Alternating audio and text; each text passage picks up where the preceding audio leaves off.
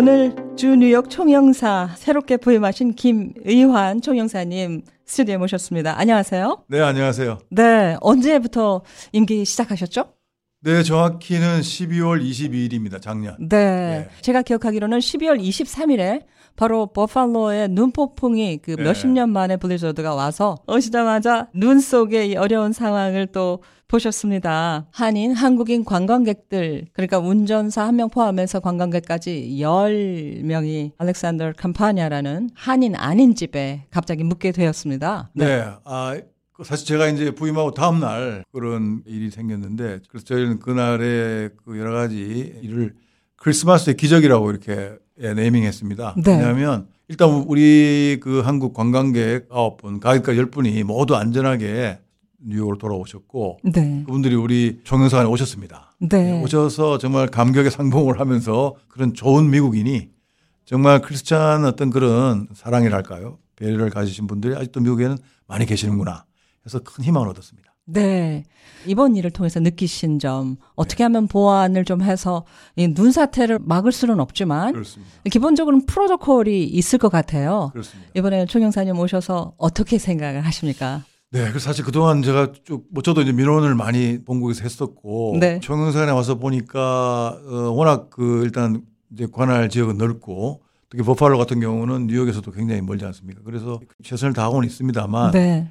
그러한 원거리에 있는 곳에는 사실 저희 뭐 영사 협력원이라 할까 이런 시스템이 전혀 없습니다. 네. 그래서 영사 콜이나 전화에 의존해야 되는데 아- 아시다시피 전화라는 것은 또 날씨에 따라서는 네. 연결이 잘 안 될 수도 해서 저희가 이번을 계기로 버팔로 같은 곳에도 우리 한인회와 협조를 해서 어, 영사 협력원을 에, 좀 이렇게 위촉을 해서 특히 뭐 청년회라 할까 또 교민을 중심으로 그런 연락 시스템을 좀 구축하려고 지금 저희가 어, 여러 가지 강구 중에 있습니다. 네. 김 의원 총영사님, 미국 뉴욕의 총영사로 부임하시게 됐다는 소식을 들으셨을 때 머릿속으로 뉴욕 오시면 어떻게 하셔야겠다 이런 생각이 많이 나셨을 것 같아요. 얼마 되지 않으셨지만 어, 우리 한인 동포들을 모국 정부에 대변하시는 입장 그리고 해외 동포들에게 약속되어 온 일들 예로 해외 동포청이 있죠. 네. 그런 중요한 약속들에 대해서 어떻게 추진하실 계획인지 말씀해 주십시오. 우선은 뭐 이렇게 뉴욕이라는 정말 세계 수도 문화의 수도라고 그러는데 아, 와서 근무하게 된 것은 전 개인적으로 큰 기쁨이고 너무 자랑스럽기도 하고 감격스러운데 그만큼 더 책임감도 있고 제가 때로는 잠이 잘 안 올 때도 있습니다. 그래서 우선 저는 그 와 보니까 우리 한인 사회가 굉장히 또 1세대들의 그런 정말 피와 땀 그 희생과 노력으로 굉장히 지금 기반이 잘 갖춰져 있고 각 직능 단체나 여러 단체들이 많이 계시지만 서로 굉장히 협조하고 아주 좋은 느낌을 많이 받았습니다. 그래서 제가 할 수 있는 것은 물론 제 동포청이 곧 설립되겠습니다만 뭐 법률적인 또 국회 통과나 이런 절차 남아 있기 때문에 뭐 그런 것보다도 우선 우리 총영사관이 어, 지금 1세대들의 여러 가지 그 노력 속에서 이루어진 우리 한인 1.5세대, 2세대들이 이 주류 사회에 좀 더 뿌리를 내리고 어, 자신이 갖고 있는 역량들을 발휘할 수 있도록 총영사관이 좀 일종의 허브나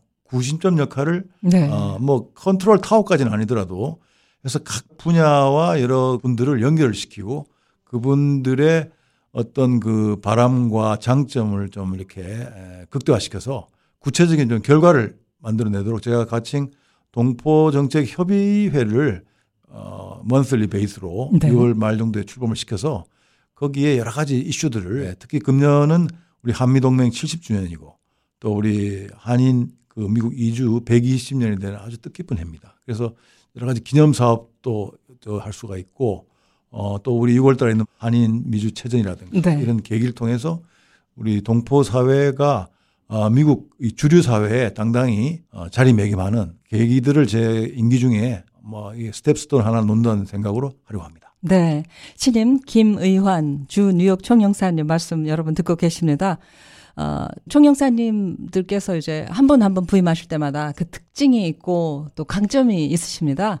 그런데 기대하기에는 김의환 총영사님께서는 개인적으로도 미국의 그 한국전 참전 용사들에 대한 각별한 마음이 있으시다고 들었고 과거에 또 보훈처에서 중요한 역할을 하셨기 때문에 어, 김의환 뉴욕 총영사 많이 할 수 있는 무언가가 있지 않을까 그런 기대를 하게 됩니다. 어떠세요? 네, 아, 좀 말씀 감사합니다. 저는 그, 뭐 정통 외교관은 아닙니다만은 제가 좀 다양한 경험을 쌓았고 특히 부처도 이제 국가보훈처에서 그 특히 베테랑 분들 국가를 위해서 희생하신 분들 미국 또 참전 용사 이런 분들과 또 각별한 제가 여러 가지 프로젝트도 많이 한 경험이 있고 어 그리고 이제 특히 이제 우리 한인 1세대 아까 말씀드렸지만 많은 분들이 여기 이제 광복회 어른들도 계시고 독립지사 유족들이라든가 우리 유교 참전 어, 그 가족들 그 후손들 어, 그런 분들이 저는 많이 계시라고 봅니다. 네. 그래서 대한민국이 이렇게 번영하고 발전하는 데 있어서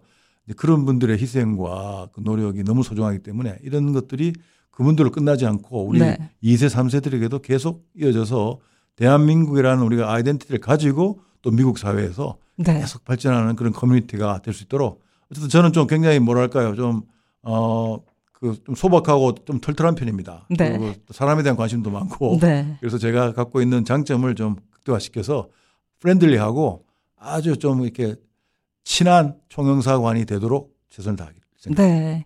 우리 지난 과거에 우리에게 정말 그 은혜를 끼쳤던 한국전 참전 용사 그분들 이제 몇 분 살아 계시지 않습니다. 그런데 그 우리의 삶의 기본을 감사로부터 시작해서 우리의 한인 또 2세, 3세들에게 그런 아이덴티티를 정착시키는데 도움이 됐으면 한다는 그런 말씀으로 제가 네네. 받아들이겠습니다. 감사합니다. 네, 신임 주 뉴욕 총영사로 김의환 총영사님 부임하셨습니다. 어, 오늘 이 만남이 앞으로도 한 번씩 또 K라디오 찾아주셔서 총영사관과 우리가 우리 동포들을 연결할 수 있는 그런 기회가 있었으면 좋겠습니다. 네, 감사합니다. 네, 감사드립니다. 김 의원 주 뉴욕 총영사님과 함께했습니다.